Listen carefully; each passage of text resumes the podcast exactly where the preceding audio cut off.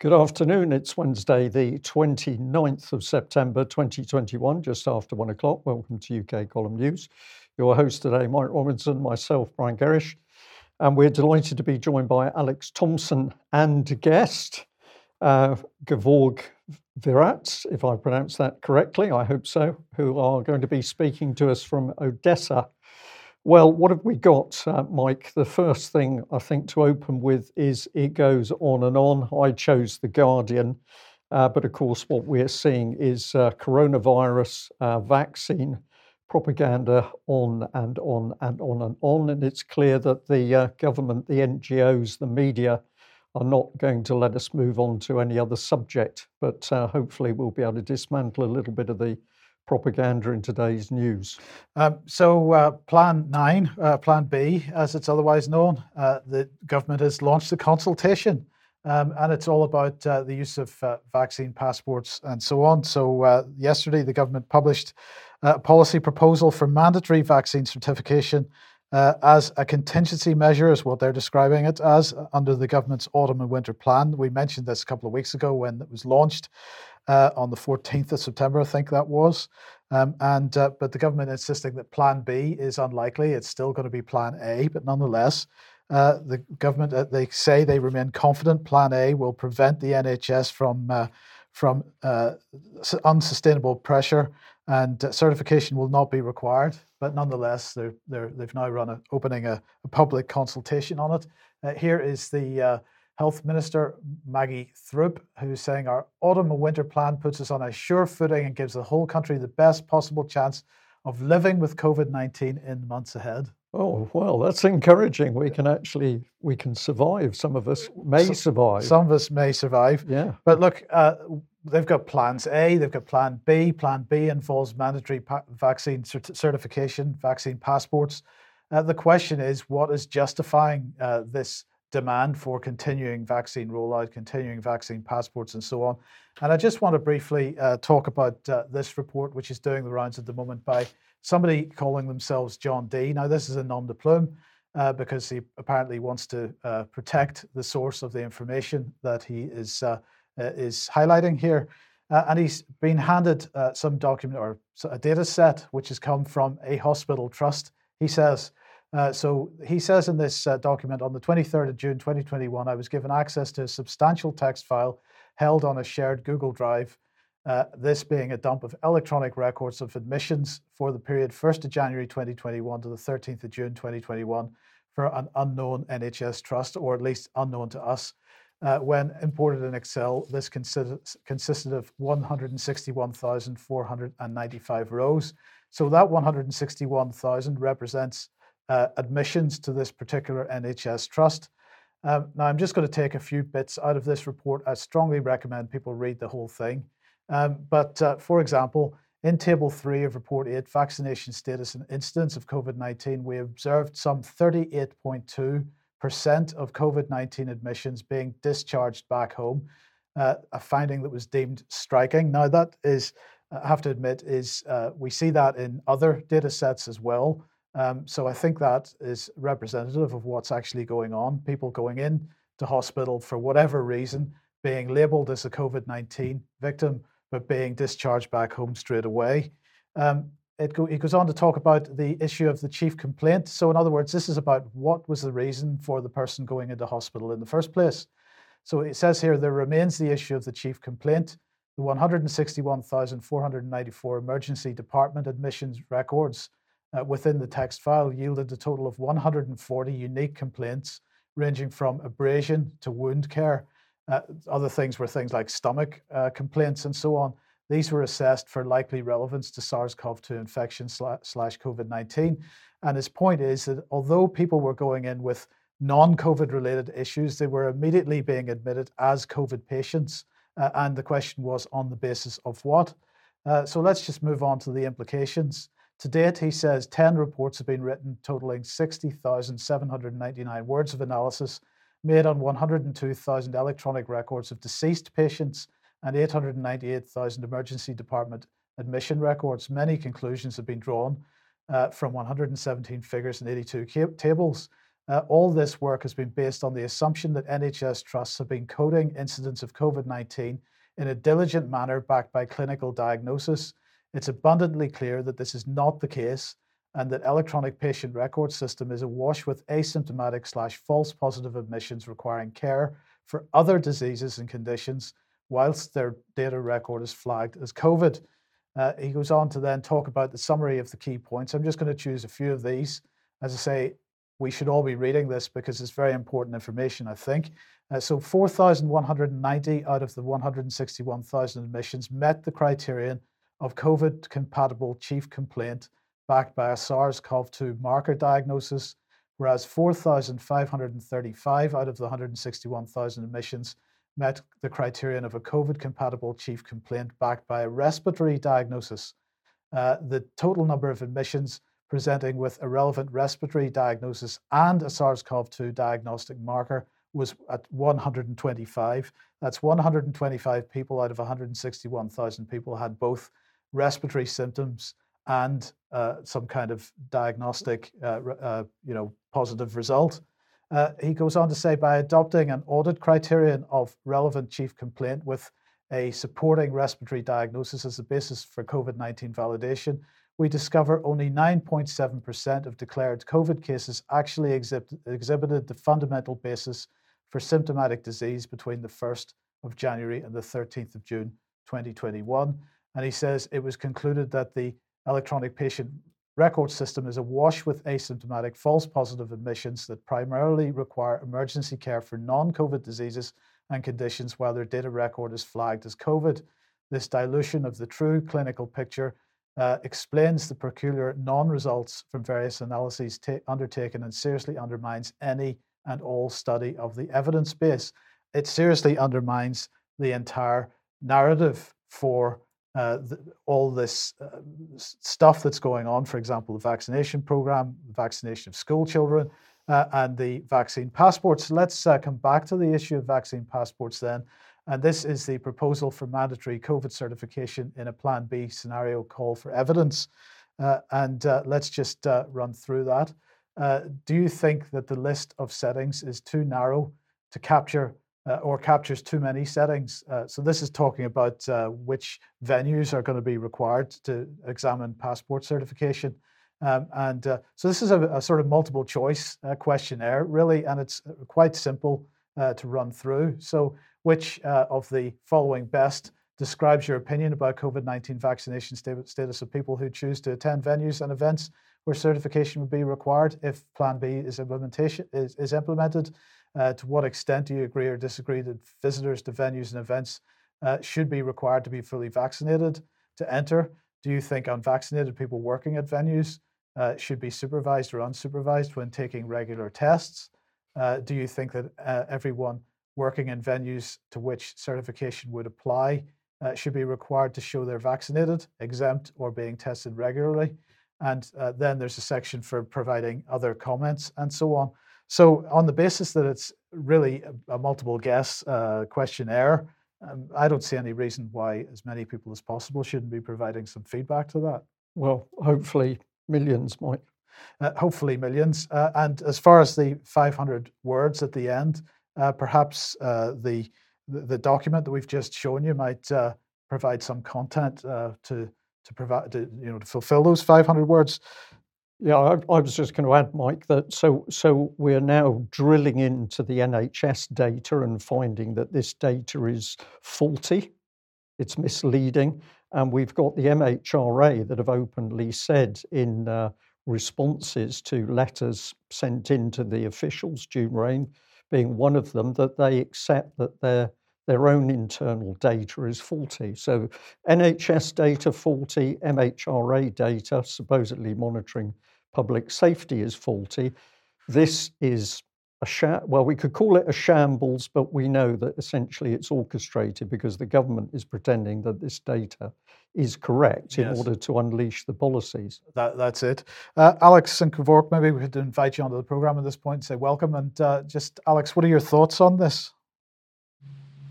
I think uh, pretty much every country is being tested out now for just how much uh, data it can amass to provide shock and sensation so that the end state of showing your papers, please, to come into public spaces uh, is achieved. And I see this in particularly sharp relief this week because I've come to Ukraine. Well, uh, Gevorg and I both live outside Ukraine, and we came to meet here and do some uh, business together. And uh, the Ukrainians required us to install an app at the airport. Anyone who's not been jabbed has to install a tracking app which nags you take a picture or you'll be in violation, geolocate or you'll be in violation. This morning we went for a test and we just got a notification before going on air um, you are now free to move around the territory of Ukraine. But besides that, countries like Ukraine and many others in this Black Sea region in Eastern Europe are not going to be able to come up with the, the goods in that regard because the end state, as I say, is going to be uh, show your papers to come into a venue based on these uh, surging numbers of cases that we're being, being talked about. Um, and I'm afraid just east of Vienna, there's a large swathe of the world that's wouldn't that couldn't care less about that. Uh, you can correct me if i am going overboard there. Well, being from the West Soviet Union by birth, and uh, now it's considered Eastern Europe, I can say that one advantage that our region has compared to the other regions of the world is the inefficiency of the government bureaucracy, which allows you as a human being to operate your normal life uh, without let or hindrance, as it were, and uh, doesn't you know, the, the fact that the government requires you take certain action on the on the pandemic uh, scandal that's going on everywhere in the world it doesn't interfere with your day-to-day life. And that i would uh, i would actually commend. Uh, but uh, as far as i understand uh, some of you in the west don't enjoy the same amount of liberty that we have here uh, well, well, no, indeed. I think that's a very true statement. The big problem in the West is that people have an inherent faith in the fact that their governments are telling the truth, that they're upstanding, that the governments are law abiding. Uh, what they don't realize is the corruption is inherent in our governments as much as it is in other governments overseas. That's the harsh reality, certainly, of UK in 2021. Uh, in the meantime, Alex, what's going on around COVID passports in South Africa? Well, uh, this is yet another one of these uh, countries which is semi in the Anglo system or the Western system. Uh, the powers that be have it as their great hope for the country that will lead sub Saharan Africa, or at least Southern Africa, into the new era of tracking. Um, it was said in some of the sessions that Reiner Füllmich led uh, evidence to the Stiftung Corona Ausschuss that South Africa is particularly key to see which way the rest of the world, the non Western world, goes. It's a swing state. And uh, there have been since mid September, from the 15th onwards, in fact, fact, protests in half a dozen major South African cities against the planned introduction of Western style COVID vaccine passports for access to public spaces. And I think you have a clip, just for those listening in audio only, of a few seconds of Zulu protesters coming out in their traditional costumes with their assegai spears and their shields, uh, singing protests against that. So, uh, something of an awakening happening there.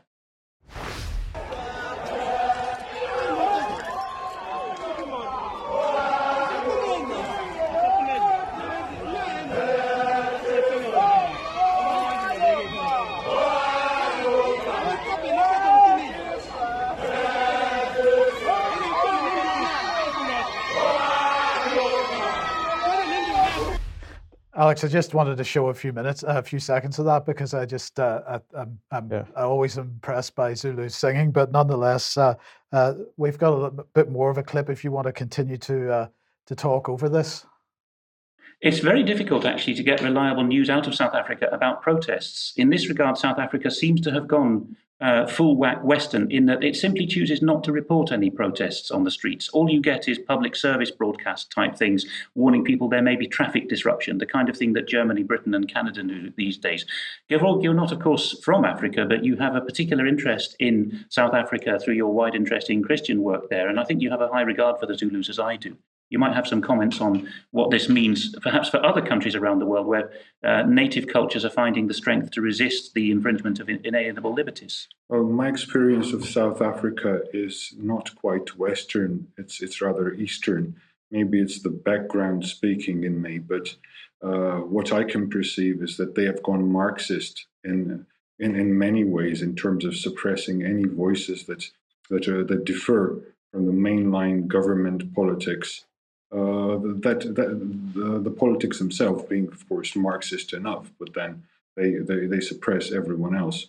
And uh, the wide uh, range of friends that I do have in South Africa because of the Reformed Christian connection there, uh, they're often themselves unaware of what's happening in their country because it's so difficult to get the news from one province to another, for instance and uh, they have to rely on the word of the mouth, which uh, shouldn't be the case in the 21st century, or at least I think not. But well, the, the, stronger lockdowns are in countries, the more we provide a service. Uh, we we found this as well between Australian uh, states and territories, between Canadian provinces. We're passing news from people one to another in some cases.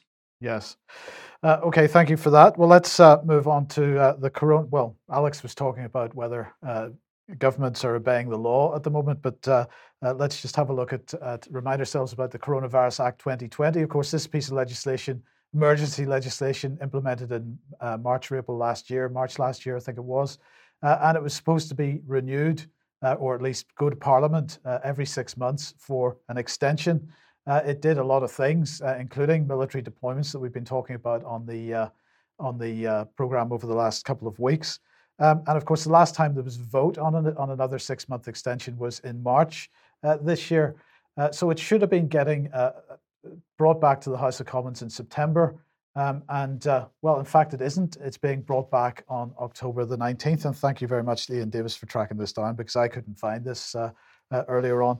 Now, they, uh, if we look at what the Institute for Government says about this, it says every six months, the Secretary of State must, as far as practicable, allow the House of Commons to vote on whether the non-devolved powers uh, that are in force should be should continue. The precise deadline for the vote on the provisions of the Coronavirus Act depends on whether the House of Commons is in recess for party conferences.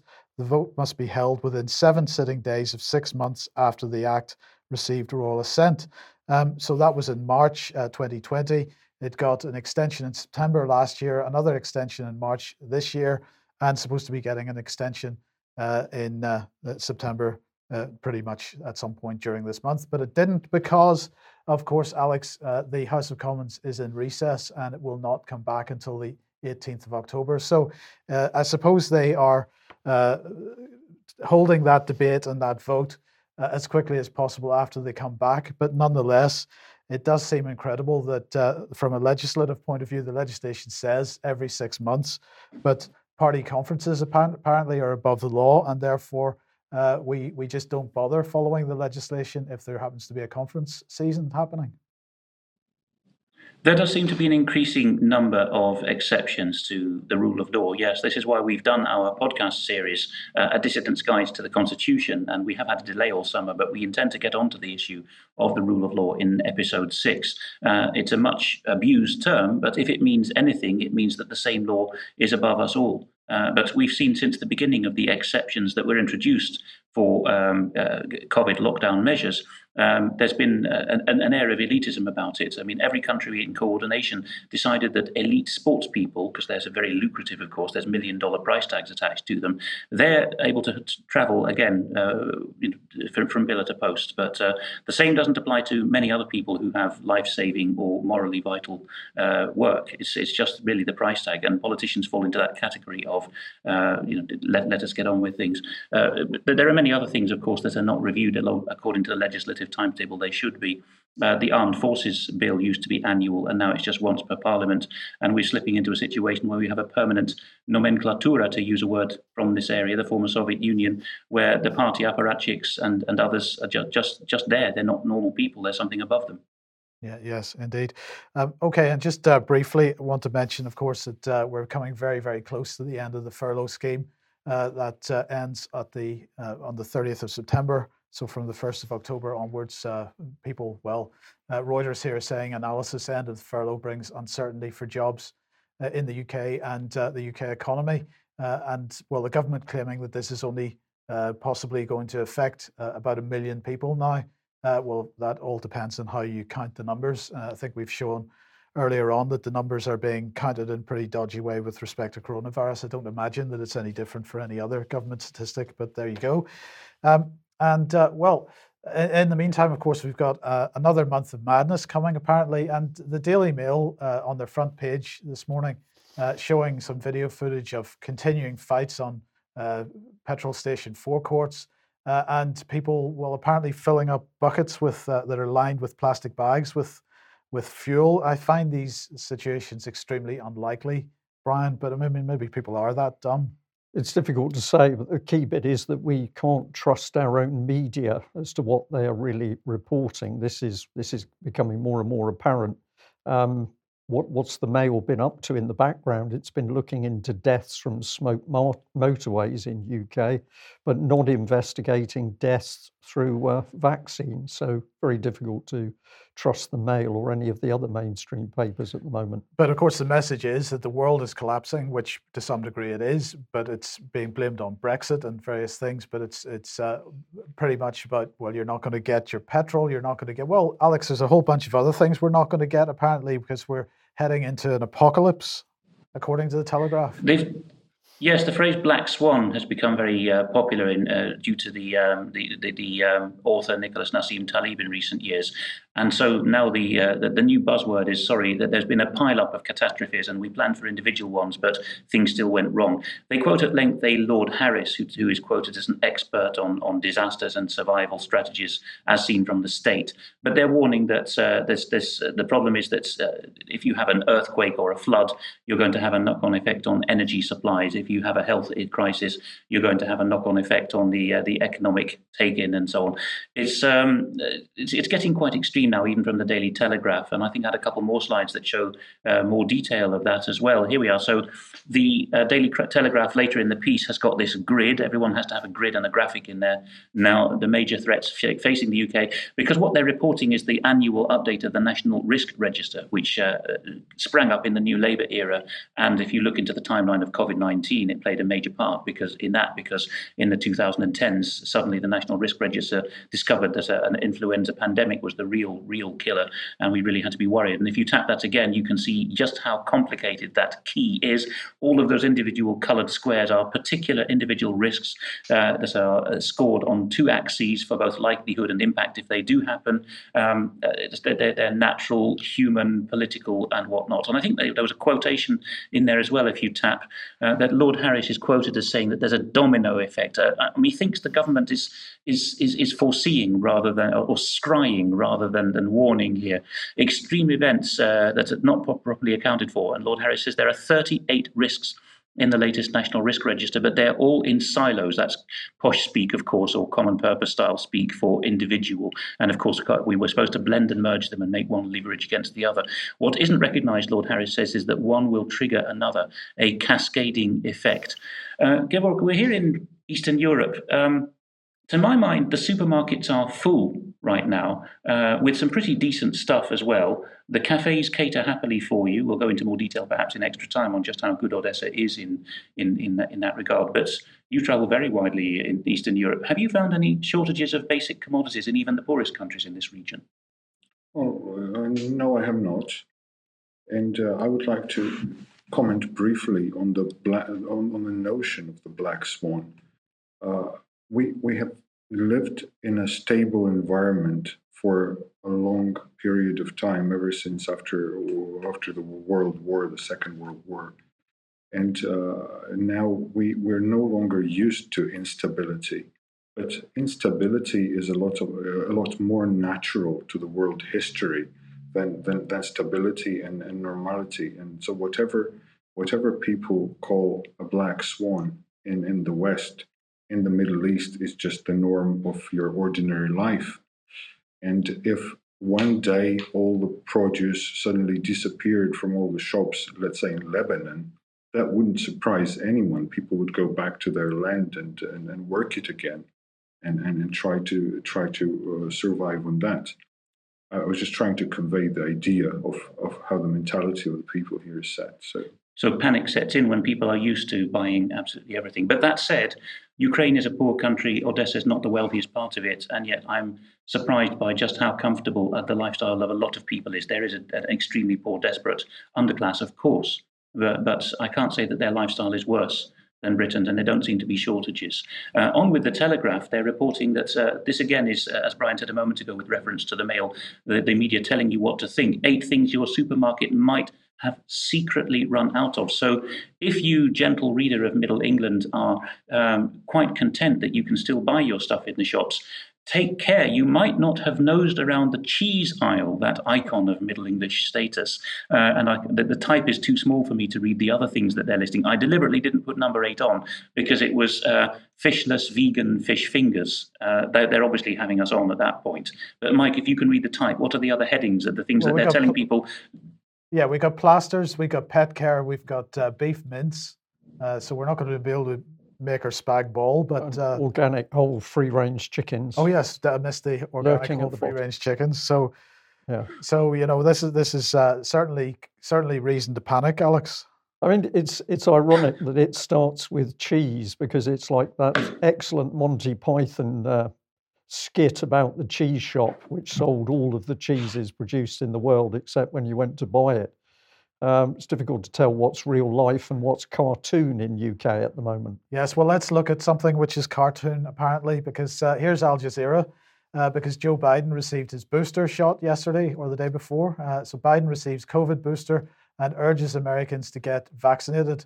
Uh, but unfortunately, uh, there is another, that's a very uh, impressive image of Biden getting this shot, apparently uh, with uh, in the White House with the garden outside and the trees blowing in the wind. Uh, but unfortunately, according to uh, lots of uh, social media accounts that are distributing this image, it's not true uh, because here's the actual picture. Um, so he was literally on a stage. it was a staged image, and so the question then, Brian, is: Was it a staged a staged vaccination? I, I would have thought so, but again, it's difficult to tell reality anymore, and and those uh, reporters with all their equipment and their notepads are not interested in what's fact and truth. They're happy to sit in front of theatre and report it. Yes, uh, which is extraordinary. Sorry. Yeah, let's come on to uh, the issue of vaccination of children then, Alex. And uh, well, the eye here have a headline: Anti-vaxxers target UK schools with protests against COVID vaccine rollout for 12 to 15 year olds. So the I, formerly the Independent, which is now an internet-only uh, newspaper with just a single letter as its name, has decided to go on point here, and it's it's gone beyond the BBC because when the BBC reports similar things, nasty plebs using Telegram to protest outside schools, they at least don't uh, rebut the the, the, the correct uh, assertions made by the protesters. Uh, but the I has gone further, and in the lower paragraph there, they're trying to pre-butt the claims that uh, the the protesters' concerns are a common misinformation claim. Um, and they, they assure, us in the last sentence on screen that the vaccine has been approved for use after rigorous testing, which they can't footnote us on.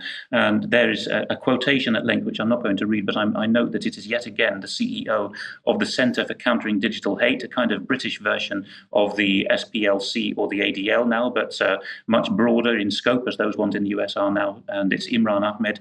The, but the I was so keen to trail this that before the relevant parliamentary committee heard evidence on uh, digital hatred, some, a theme you've often reported on, Mike, the, uh, the new slogan for cracking down on the internet. They were pre announcing what Imran Ahmed was going to say. The I is, it seems utterly desperate for people to get worried about these nasty plebs and their use of Telegram. Meanwhile, again, here in Eastern Europe, I mean, uh, the flight to Odessa I was sitting on, uh, a government employee. I could see her papers. She worked for some Ukrainian ministry, happily chatting away to a colleague before we took off about uh, it, all the information's in the Telegram group. I suppose that would make her a terrorist then. Uh, Gevorg, what's, what's the use of Telegram out here as a group, as, a, as an app? Uh, well, uh, Telegram, of course, is, is the number one app uh, used in, in this part of the world because we see it as, as a safer application than others. And by the way, the term anti vaxxers here is is a derogatory term which none none of the people like because uh, we don't think of the ones who uh, dislike the idea of being vaccinated as, as of anti-vaxxers. Uh, we rather call them people who want more information on, on what the vaccine contains. And since that information isn't available, uh, people are certainly uh, very weary uh, of, of, of all the hype that's gone with it but they're not against the vaccine. They're not against the notion of the vaccine. It's just that they don't know what it is. Mm. So, uh, in in this part of the world, especially in Georgia, Armenia, and potentially Azerbaijan, people would say, "Well, tell me what's in there, and I'll consider it." But since you're not telling me, then I'm not going to uh, do anything with it. I noticed that the professional journalists at the I decided that they had to spell anti vaxxer in full in the body of the text. So they spelt it vaccination, V A X X I N A T I O N. Excellent journalism. So they're making up new words. Excellent. Okay. So where does that take us, Brian? Uh, well, it takes us into this one, which is a letter which was provided to the UK column. It's a letter which went out to parents and guardians at a girls' grammar school in Kent. Uh, read read some of this out because uh, where it takes us is really quite a, remarkable. But it says you've undoubtedly read or heard the news regarding the decision of the Chief Medical Officer, Professor Chris Whitty, to re- recommend to the government the offer of one dose of the coronavirus vaccinations to all students aged 12 to 15. Um, we have already been contacted by the public health team as they plan how to run this program in the coming week. Weeks at this stage, we do not have any more information on how or when this will occur or details regarding handling of consent. We will share these with you as we receive them following the recent events outside the school, where an anti vaccination group staged a short protest, and with this announcement raising the possibility that this could happen again, I would like to ensure total clarity around this situation and the difference between the protests made and reasoned debate. The group that protested outside the school were not engaged in a science led debate on the decision of whether or not to vaccinate 12 to 15 year olds. Instead, they were engaged in conspiracy theories, disinformation, and various other propaganda that is much more in common with familiar far right troops.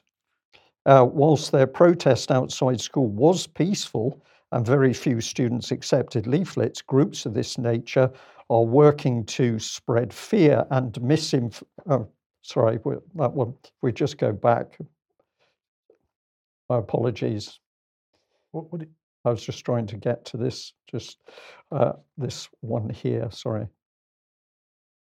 Okay, while their protest outside the uh, school was peaceful and very few students accepted leaflets, groups of uh, this nature are working to spread fear and misinformation um, not engage in discussion or debate. Should the group again arrive at school, we will contact the police to raise concern around safeguarding, and we will do all we can to discourage students from speaking or accepting material.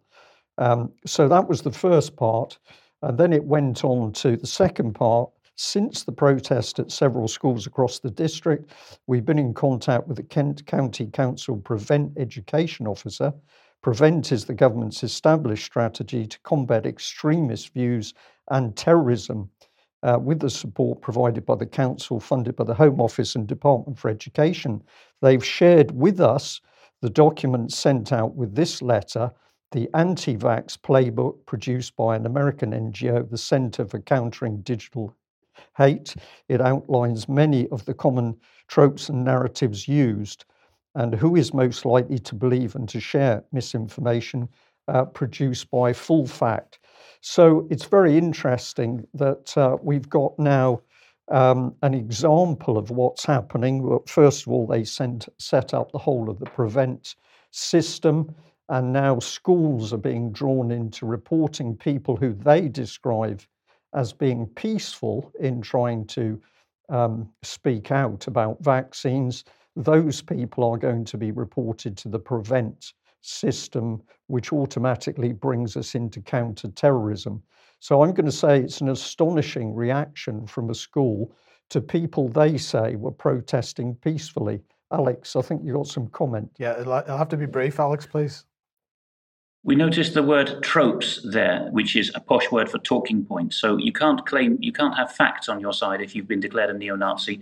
You have tropes instead, or memes. Um, but this has come, of course, from the Center for Countering Digital Hate, which probably, I would guess, tapped the eye on the shoulder and said, you need to get in touch with those local, local police forces and shame them into making statements about the robust response that they will put up. So again, it seems to be think tank led fake news, which then ultimately forces the police to do a media turnabout. Yeah, indeed. Um, okay, so let's uh, let's move on to this then, because uh, well, I think it was also the Independent or the I was uh, was highlighting this. We'll come on to that in a second. Here's a tweet from a, a lady called Ruth Moss. Uh, okay, so the school have sent the consent forms for my eldest COVID vax. uh, for my eldest's COVID vax, which he wants. He's 14. It's his choice, and I'm broadly in favour.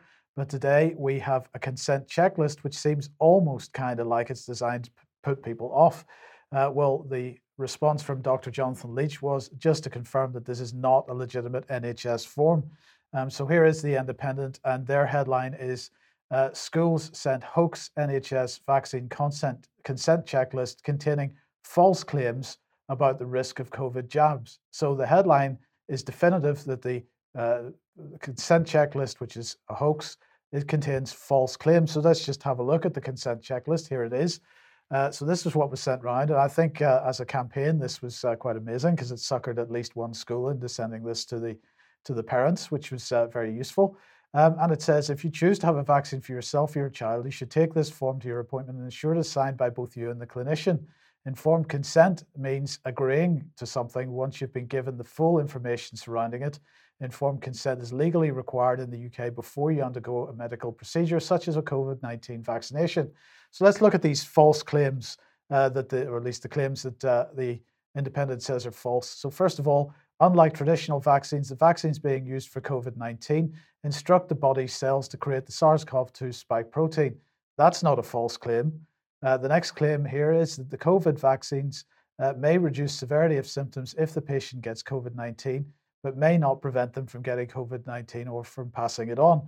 Well, at least according to the government, that's not a false claim. So let's look at the next one. Although alternative treatments are available, the COVID 19 vaccines have been granted emergency use authorization, so require less comprehensive clinical data.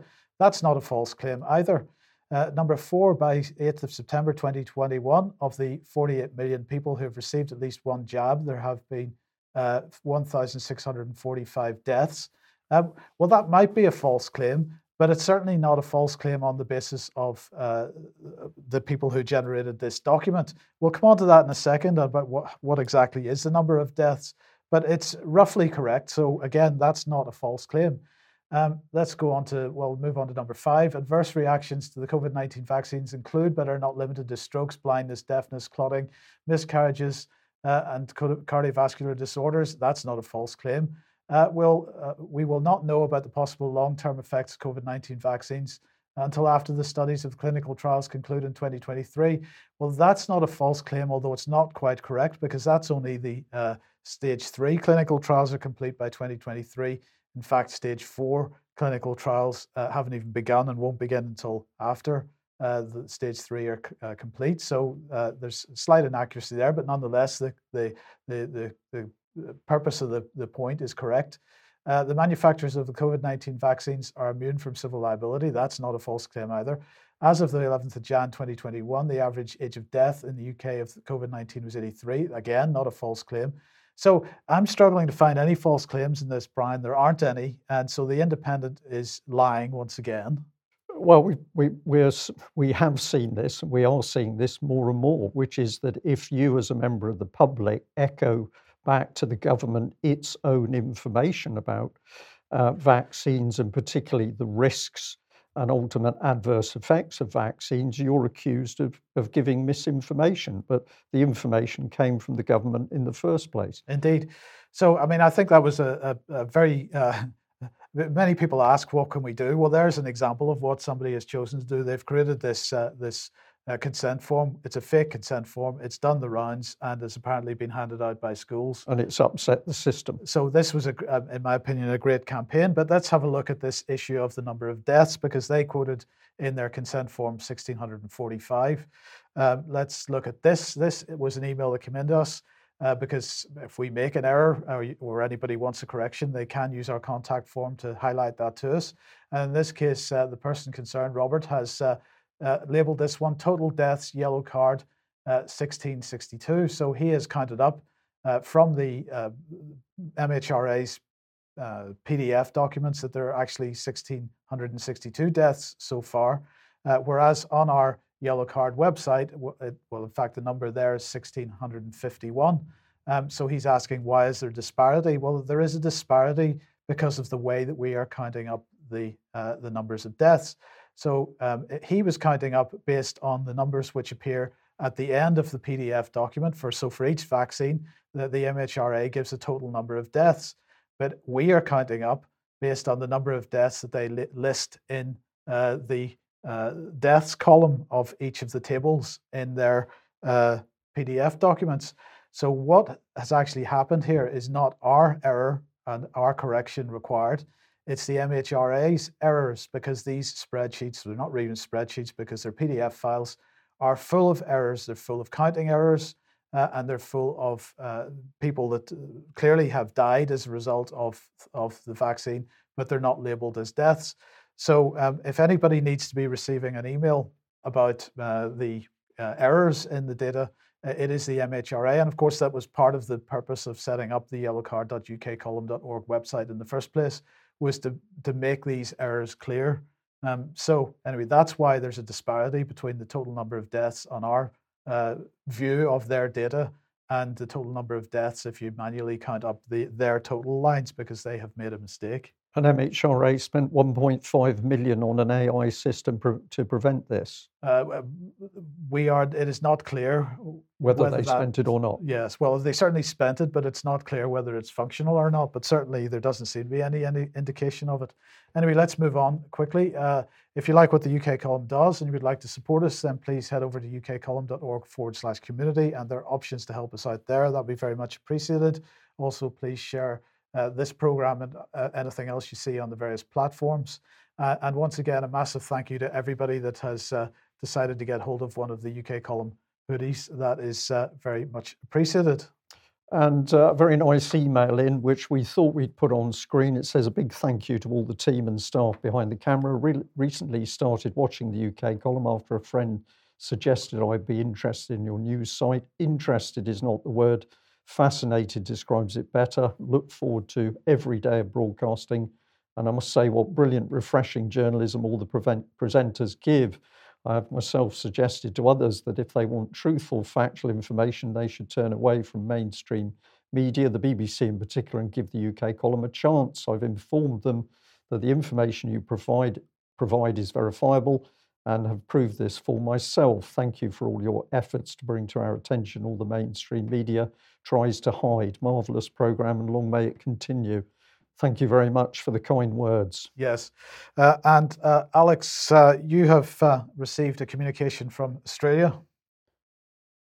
Actually, from the United States, and uh, the communication uh, says we have some Australian friends who are seeking to flee that oppressive regime for the United States the Biden administration has made some announcements which will probably make it harder to leave later. That is, if you're fleeing to America at least. So they're under a bit of a time crunch. We have the stateside legal issues pretty well covered, but are short on help to actually get them out of the country. So, this is a request for uh, at least suggestions for good ways to extricate people from Australia, which makes it jolly hard to leave. The American viewer continues to ask Do you know anyone? So, if you do, please email alex at ukcolumn.org. Do you know anyone who could help them with visas, travel, etc., to get them out? the government there, Australia, is saying no one can leave except for extreme circumstances. Uh, this is the pitch that we have got to now in Australia. I think it's uh, pretty hideous and pretty incredible. Um, and I have a second viewer's email to plug. This one is from the west coast of Ireland. And this is from a gentleman whom all four of us, uh, that is David Scott and uh, the two of you and I, have spoken to, called Donald Corrie. Uh, he has a case coming up, and he says, My name is Donald Corrie. I have been investigating and uncovering so much regarding child abuse.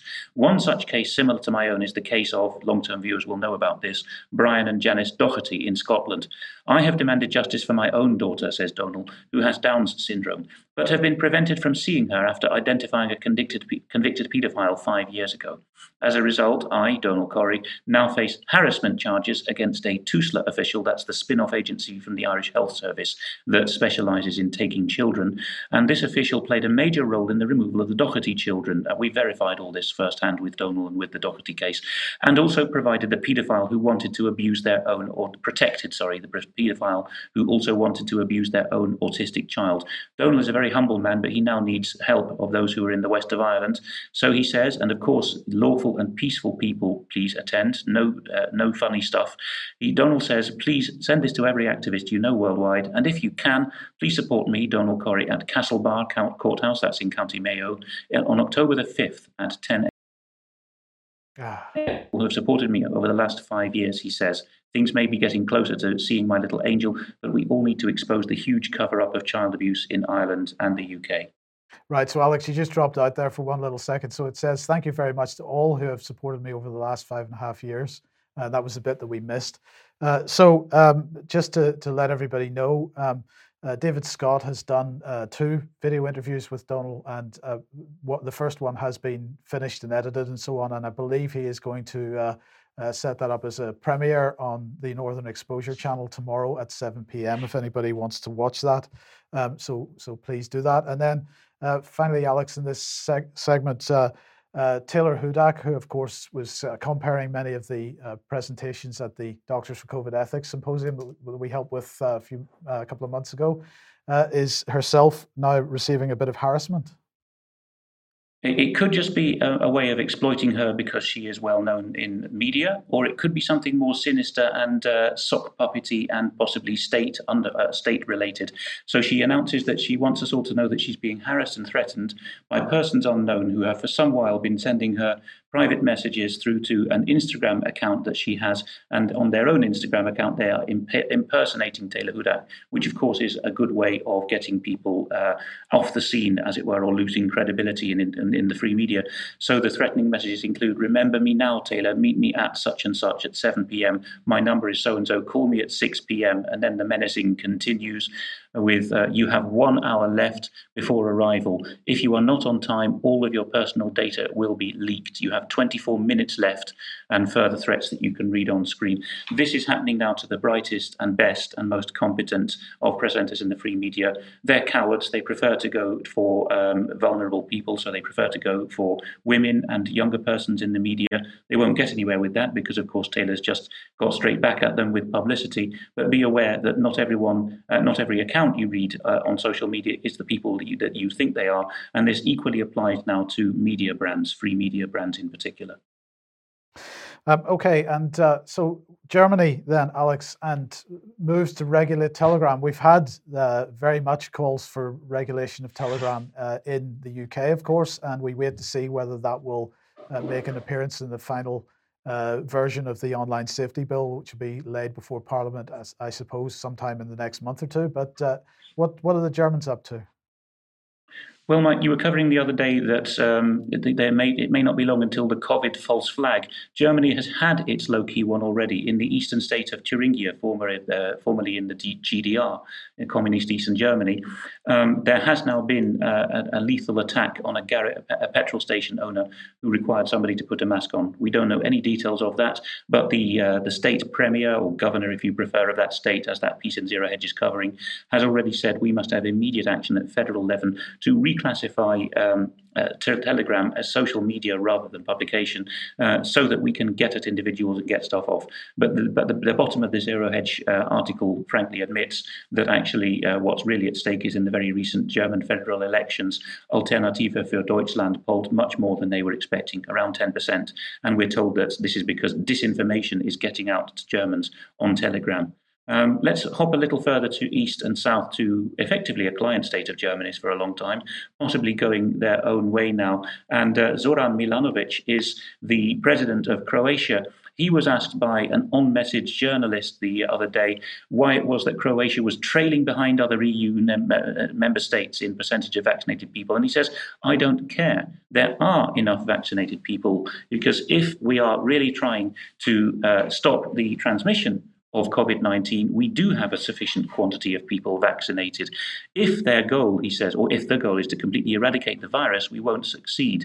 And he says the media is not pointing out to the public that this it will be impossible to eradicate the virus. So he does encourage people to get the jab. He's quite an, um, an on message person himself. He's actually a social democrat, not your typical sort of Central or Eastern European resistor figure. He's, he's a social democrat who studied EU law in Brussels.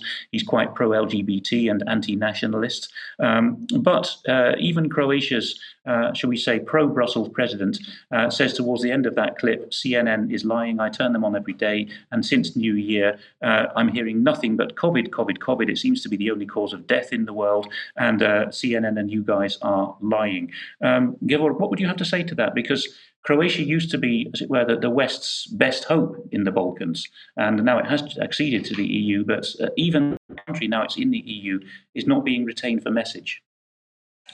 Well, Croatia still remains uh, Europe's best hope in the Balkans, I would say, and uh, humanity's best hope in the Balkans would lie elsewhere, not in Croatia, because even though that they have a president who would sometimes say things that uh, are in line with common sense, more or less. And I, not being a regular uh, UK column presenter, have the liberty of saying things that I think, uh, and I do not have to uh, necessarily conform to the thinking of the president of Croatia either.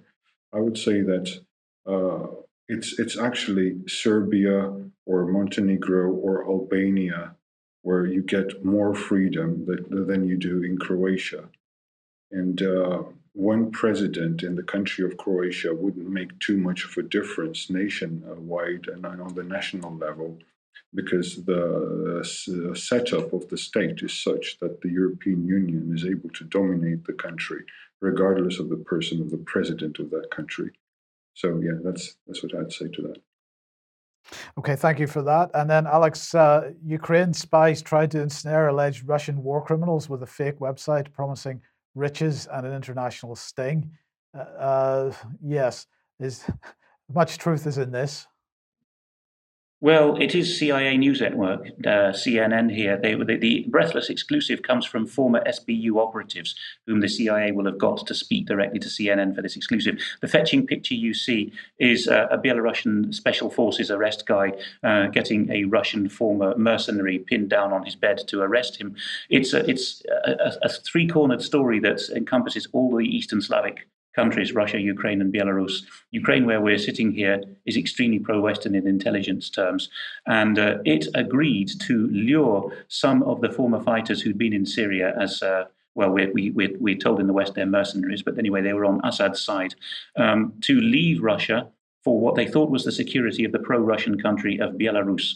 But it was all uh, a sting, and once they got there, they were turned over for war crimes. So um, the, the, battle really is uh, for Belarus because Ukraine is def- definitively, as people I think know, in the Western camp. There's a quotation on screen as well for people to uh, to read. What does that say? Uh, the former high ranking Ukrainian military intelligence officials, uh, so it's not SBU, pardon, but Ukrainian military intelligence, but the CIA will have directed them to describe exclusively to CNN how they orchestrated this extraordinary operation. I think we call it extraordinary rendition, actually, if the West did it, but since a client state did it, we can call it something a bit more breathless and, and, and positively spun. Uh, but there we are. The, Ukraine's definitively in the Western camp, Russia, of course, definitively not.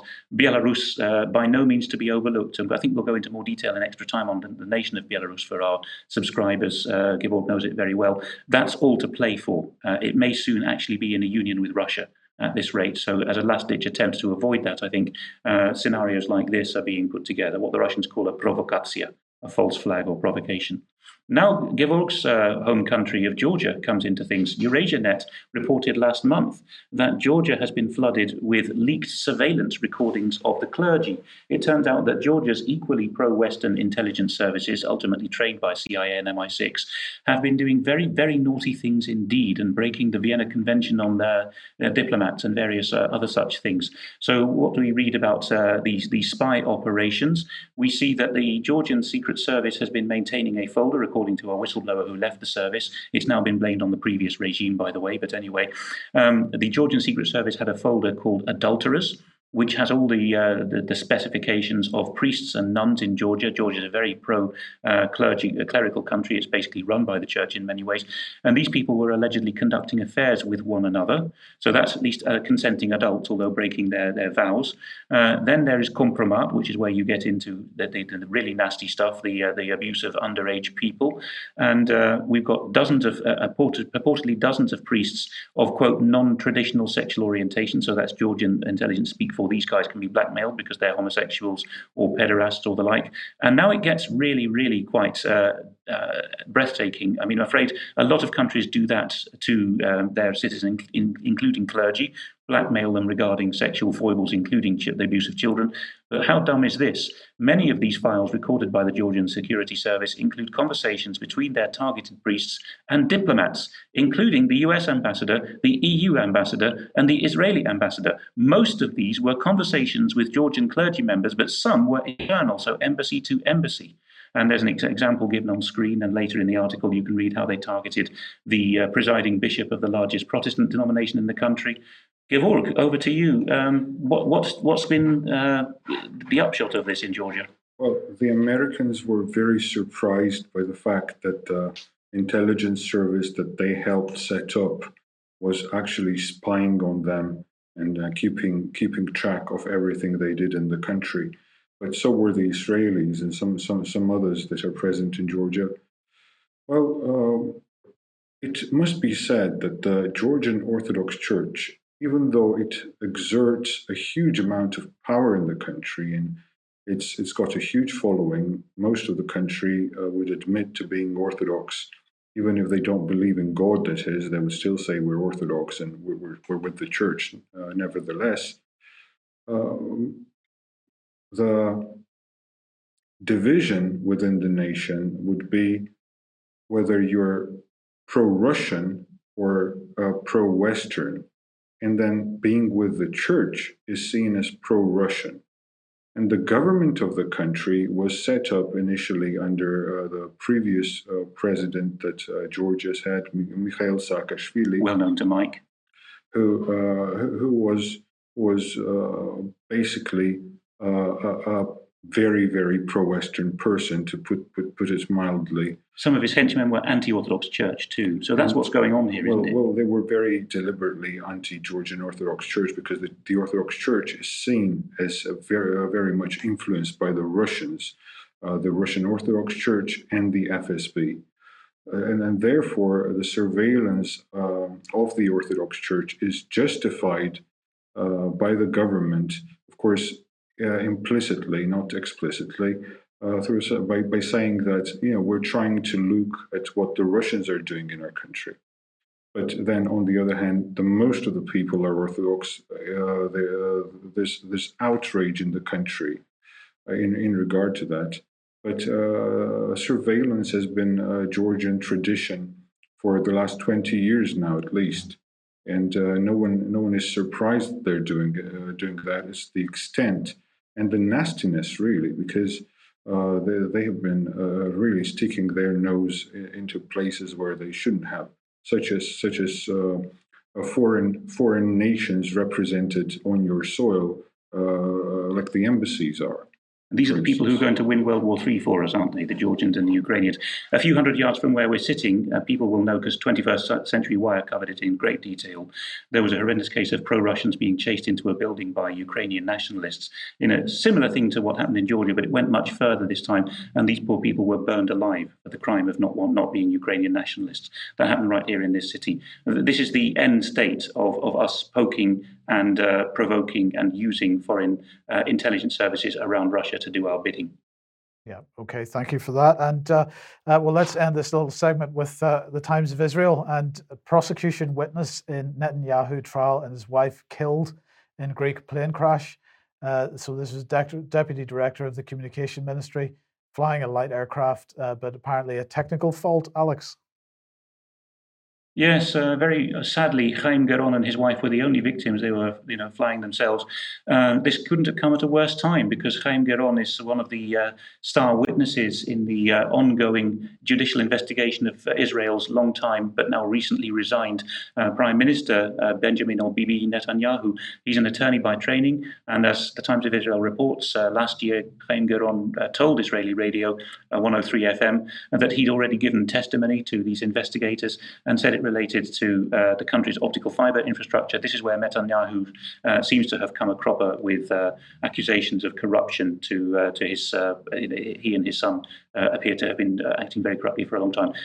couldn't have been a, an accident at a worse time. Should we put it that way? Uh, yeah, let's put it that way. Okay, let's move back to the UK. Well, in fact, not the UK, but uh, nonetheless, the UK's uh, leader, uh, great leader, big brother perhaps uh, for COP26. Well, he was speaking at the Youth for Climate conference, I think yesterday. Uh, and uh, well, what did he have to say? Well, apparently, blah, blah, blah, but we'll come on to that in a second. But he also said this I'm also really aware of the fear and anxiety. In fact, this is really the only important thing he said the, the fear and anxiety many people feel and that young people feel. I wonder where this fear and anxiety came from, Brian. Well, created deliberately created. because we've seen, amongst other things, the documents uh, from SAGE of 22nd of March 2020, which the British government said we need to ramp up fear.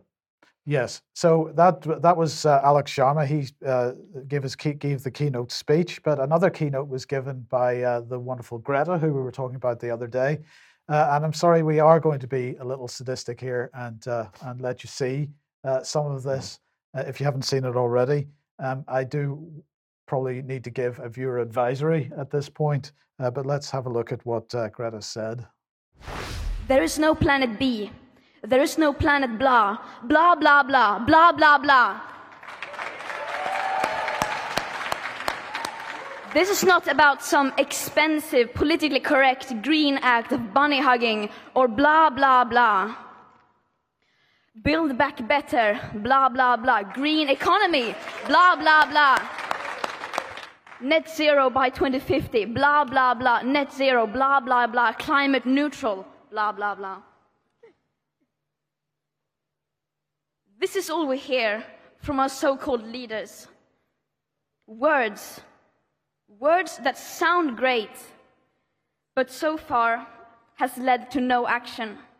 Of course, we need constructive dialogue, but they've now had 30 years of blah, blah, blah, and where has that led us? But, of course, we can still turn this around. It is entirely possible. It will take drastic annual emission cuts, unlike anything the world has ever seen. And as we don't have the technological solutions that alone can deliver anything close to that, that means we will have to change.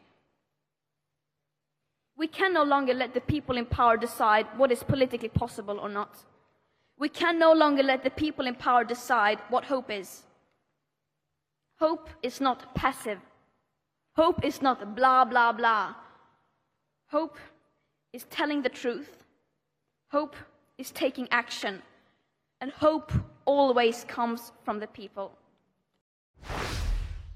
Okay, so I'm sorry for doing that to you, but I've enjoyed very much the comments in the chat box, which have all been highly supportive of her. But anyway, uh, I was being sarcastic there. What, what were your thoughts? Well, I, ju- I just find it's in, it is incredible that this young lady is propelled on stage to address adults in supposedly very serious subjects. She, well, no, in this case, this was the youth conference, so, so but but you know well, it is it is uh, of course being used by the mainstream media. Well, it's being we're being told as adults in this country that we should pay attention to what this young lady has to say, but clearly she's got no knowledge. She's been groomed to give this theatrical piece, and it's getting worse.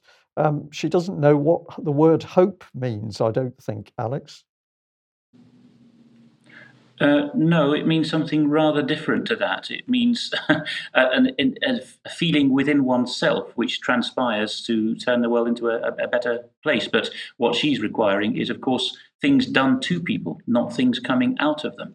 Mm. Well, that's right, and there were a couple of things there that, that grabbed me. The first was, uh, you know, this this threat, unlike anything we've ever seen, um, and uh, we will have to change. And this echoes uh, uh, narratives from other places. Uh, for example, the Parliamentary Committee on Ch- Climate Change, um, really making the point that uh, in order to meet net zero goals, uh, we're going to have to see major behavioural change in the population. Uh, and of course, coronavirus has been one of the key drivers of this behavioural change. Um, so let's just bring us onto this because the question is what how will the world change and this is one way uh, david scott mentioned this a number of months ago uh, the 15 minute city, the idea that you can go 15 minutes, a maximum of 15 minutes from your home to get everything that you could possibly need. Uh, we mentioned this a couple of days ago that the World Economic Forum held a symposium on this uh, last week. Uh, but uh, they've now produced this uh, little video telling us that Paris is now becoming a 15 minute city. Um, and uh, and others as well. Now, the idea of a 15-minute city uh, was invented by Carlos Moreno, who's called a scientific director and professor specializing in complex systems and innovation at the University of Paris uh, at the Sorbonne. Uh, and he believes that there will never be a return to city life as it was before the coronavirus uh, uh, uh pandemic. Uh, when the pandemic shuttered city centers, he said it showed how important social links are. many people never visited shops close to their homes before because they were busy. They didn't know their neighbors or the parks nearby. The pandemic made us discover this. We have rediscovered locality uh, and it has improved quality of life. Um, so he is also Paris's uh, the the mayor's uh, special envoy for smart cities, um, and uh, so anyway, this 15-minute city policy is being developed and is um, being implemented rather, and of course the fuel shortage helps with that, doesn't it? Because you know we can't it's very convenient. Very convenient, yes. Uh, and uh, let's see what else can we say here. Uh, so this concept apparently will improve quality of life by creating cities where everything is a resident needs can be reached within a quarter of an hour by foot or by bike. Uh, it's minimal traffic among housing, offices, restaurants, parks, hospitals, and cultural venues. Uh, and of course, people will largely be working from home. And it's uh, being promoted in this case not only by the World Economic Forum, but the Global New Mobility Coalition. will be doing more on that in the not too distant future. But of course, the BBC uh, has plenty to say about this as well. How 15 minute, minute cities will change the way we socialize. So they're very much promoting this. If you want to get some background on what this is about, um, then we have a number of articles on the UK column, uh, which will give you some of the, the details. Uh, they're all written by Martin Edwards. The first one here that I'm wanting to highlight is the Resilient Cities Programme, another threat to individual liberties. Uh, of course, the Global Parliament of Mayors and the abolition of the electorate that we've talked about many times, uh, but also this article from 2015, Distraction Politics and the Long March Towards Global Government. And I think we could probably say that uh, coronavirus has been the ultimate in distraction politics. Has been the ultimate, but of course, we also need massive control of the media. So, if we get back onto this, hopefully, I'll get the uh, slides right in this little segment. Um, this is the Independent uh, a day ago. Uh, sexual violence being promoted by British far right, according to new analysis. So it's it's a very um, black and white headline. It's authoritative. It's as if there's been some major uh, report. What are they actually talking about? Well, if we get into this, uh, subheadlines: pro-rape comments and misogyny are rampant in far right spaces hope not hate report suggests. So now we can see that there's something a bit more to this article. Um, this is the sort of thing it says a culture that actively promotes sexual violence as a political weapon has taken root amongst the far right, and pro rape, comments are not uncommon in online extremist spaces. New analysis suggests the far right is, moreover, adept at steering people with anti feminist prejudice prejudices towards racism and anti Semitism. A report produced by British advocacy group Hope Not Hate and charity Anti Semitism Policy Trust found. Okay, let's uh, dig in a bit more. Well, the next thing is it tells you that the report comes after the shooting of five people in Plymouth by a 22 year old man obsessed with the incel culture last month. Jake Davison killed himself, his mother, and four other people in the first fatal mass shooting in the UK in over a decade. Now, I read the article. Uh, there's a lot of words I did not understand, and this is one of them. So I thought we'd help the viewers out by going to the Independent itself. So we went through to see whether this would take us. Well, here we are. What exactly is an incel? And is there a growing community that is cause for concern? Dr. Frazer Heritage from the School of Social Science at Birmingham City University, uh, sorry, Birmingham City University explains incel culture to the Independent. So, what is an incel? Uh, well, the incel is a portmanteau of the terms involuntary and celibate. Incels are typically heterosexual men who wish to but do not have sexual relationships with women Incels typically blame their lack of sexual romantic relationship on societal structures, women, uh, and the men women do have sexual romantic relationships with. This blame leads to, to self definitions as victims. So I hope you understand all that. This is straight back into the subject of intersectionality. And of course, it becomes a word soup where it's very difficult to understand what the real message is. But let's get back to the article because here's hope, not hate. And uh, what do they say? The misogyny commonly had a sexualized dimension. Um, the word whore, closely followed by bitch, is the most popular misogynistic pejorative. The report also states that reference to rape and comments promoting sexual violence were common in these spaces. Telegram is just one part of a wider ecosystem of prejudice. Hope, not hate, say, but is failing to take appropriate action against the hateful rhetoric shared on its software. Uh, we then get the classic The Independent has approached Telegram for comment. So they're going for Telegram. They don't want groups talking on Telegram. You talk on Telegram, you're a right wing misogynist and anti feminist. Well, here's Hope Not Hate. This is the report they're talking about.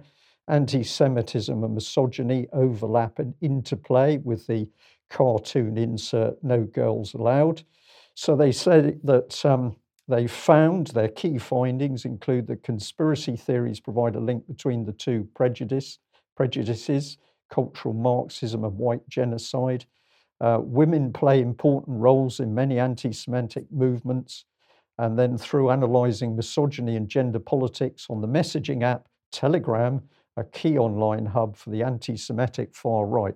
So everything focused on Telegram. And if you use it, you're far right, you're a misogynist, you're an anti Semite, you're pro right. Yeah, sorry, you're pro rape. And uh, pro rape comments are not uncommon amongst the anti Semitic far right. So, this is a very brutal report by a group of people. We could ask what their qualifications are. We won't get too far. But let's take a step back to that. Uh, a couple of paragraphs I showed just now, because you notice that everything in red takes you through to an active web uh, link. You click on the red word violence, it'll take you to something to do with violence or an explanation. At the bottom, you can see that you can click on Hope Not Hate, and that takes you through to their website. But strangely, when you look at Charity for Anti Semitism, uh, the Anti Semitism Policy Trust, there is no anti link. I found that very interesting.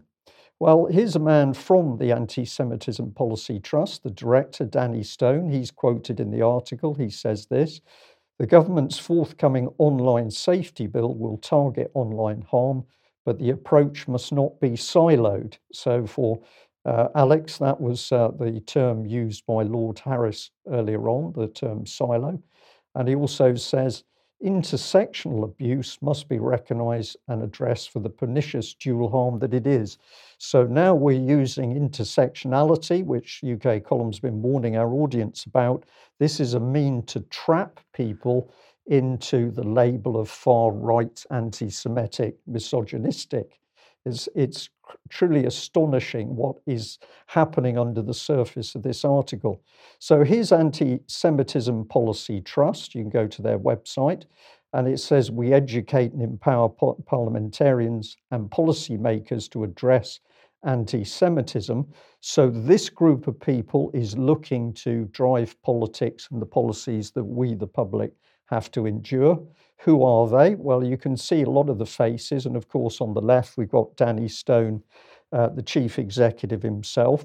I, I can best describe these people as young lovies. You will find that they've all been through the right uh, education. They've all done jobs which I might regard as non jobs, but they've ended up in this particular trust. So that's all good. At least we can see them.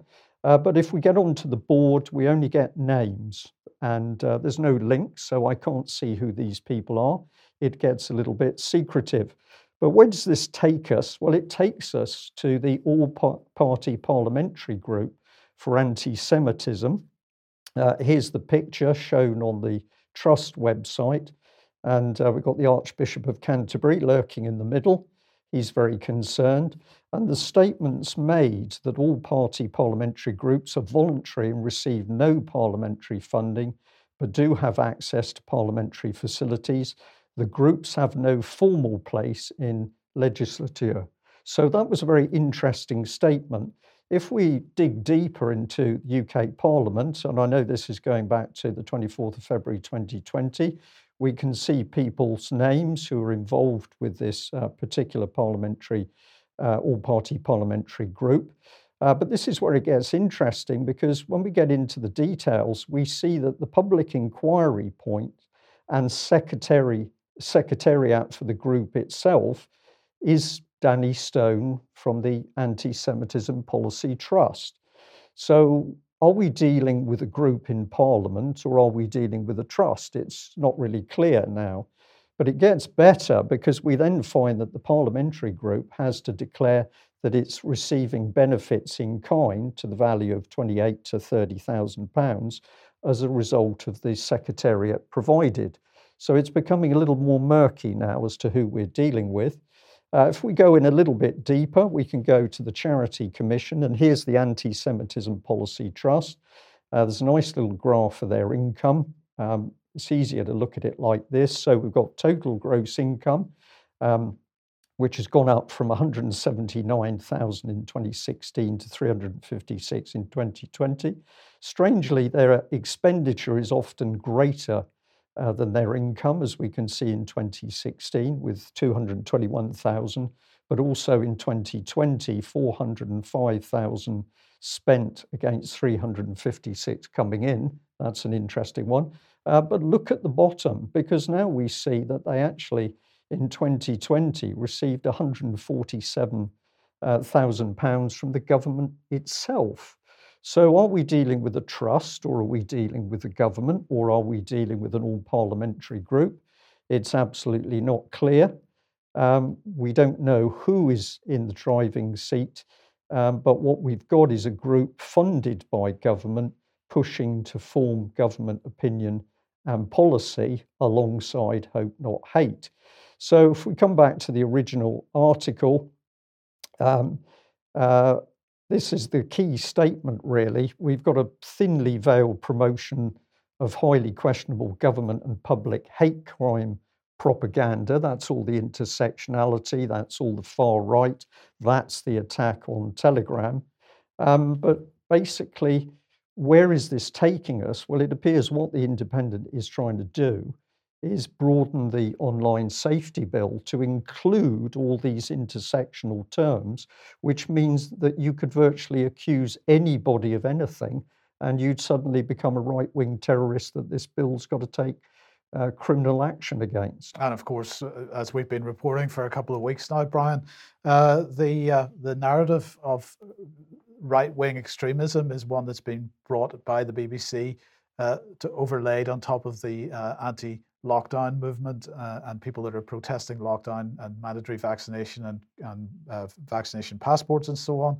Uh, but, and the BBC presenting that as those types of campaigns as being a gateway into far right extremism. So this yeah. is this is clearly an organized campaign right. to demonize a particular section of the population. Guardian's involved, the BBC's involved, the independents involved, and our own government, of course, is certainly involved because it's helping to fund the information that's being pushed out through the media. Uh, and just to end this, uh, I just wanted to mention one aspect of the online safety bill. Uh, because with respect to social media sites, Telegram will absolutely be part and part of, parcel of this. Uh, the largest and most popular social media sites will need to act on content that is lawful, content that is lawful but still harmful. These terms aren't defi- defined. Lawful, you would assume in definition, but harmful is not defined. Uh, such as such as abuse that falls below the threshold of a criminal offence, encouragement of self harm, and mis or disinformation. So, look, we're right out of time, uh, but uh, Alex and Gevorg, I'm just interested in your your thoughts on that little segment? Uh, the only thing that comes to mind straight away for me, Mike, is that uh, East Yorkshire Police did the same, of course, where they got pushback in in Hull, uh, where they went to a former policeman and uh, for the for the umpteenth time tried the line, "We're re- recording a non-crime hate event," uh, in, which was cooked up out of, of out of uh, nowhere as police policy, made up out of, out of whole cloth. But of course, that led to a test case and was rebutted. I think Gevorg is probably going to have something to say about the use and abuse of the label anti-Semitic, since that's of particular interest to him. Well, actually, I was going to say something else uh, in regard to the government policies in, in, in, in different countries. Of course, you have different attitudes of the populations towards their governments. And I would like to present uh, the viewers with this from the Soviet Union uh, when uh, one of the most common phrases in the Russian language uh, was "Не верь, не бойся, не проси." Don't trust, don't be scared, and don't ask for anything. And that was the way that all the dissidents were able to survive through everything that the government has been doing to them. You do not trust, uh, it doesn't matter what they say, uh, they are not the source that you should uh, stem your trust in. Your, your trust lies as elsewhere. When you know it's a fact and you know it's true, then you trust. Then you're not uh, you're not scared because the worst that they can do to you is kill you. And uh, once you're you're no longer existent, then it's irrelevant what they do and what they say. And never ask them for anything. Try to be self-sufficient and self-reliant. Rely on your friends rely on the people that think like you, and, and, and then you will have very little chance of, uh, uh, of, getting in touch with, with the government at any point in your life unless they come, come after you. And there's another point that I'd like to make here is that we often speak of corruption as of an appalling thing. But had it been corruption under Stalin, 10% of our population would have survived because they would have been able to pay the bribes and, and skip the uh, concentration camps and so forth. So it isn't always that corruption is, is, a, is a negative thing on the population. It, it, depends on what the government is actually like. And what uh, our uh, Western audience is not prepared for, certainly, is that the governments in the West will go down that route and will eventually end up somewhere within that realm of, of, of being Stalinistic and uh, that that, uh, that possibility isn't excluded. It's, it's it's not that that cannot possibly happen. So I would personally say, as a, as a friendly advice to anyone, well, be prepared for anything. Thank you very much indeed for those words. How interesting that you're giving us that very pertinent advice here in the West in 2021 how to deal with our own government. And of course, the first thing is to stop trusting the government to look after our lives and our families. Mm. Um, that was really excellent. Thank you very much for that. Um, well, we'll have to go, but we'll be back in a few minutes on uh, the UK Column live stream for some extra if you're uh, a UK Column member. And otherwise, we'll see you at 1 p.m. as usual on Friday. Yeah. Thank you for joining us. We'll leave it there. Bye bye. Bye bye.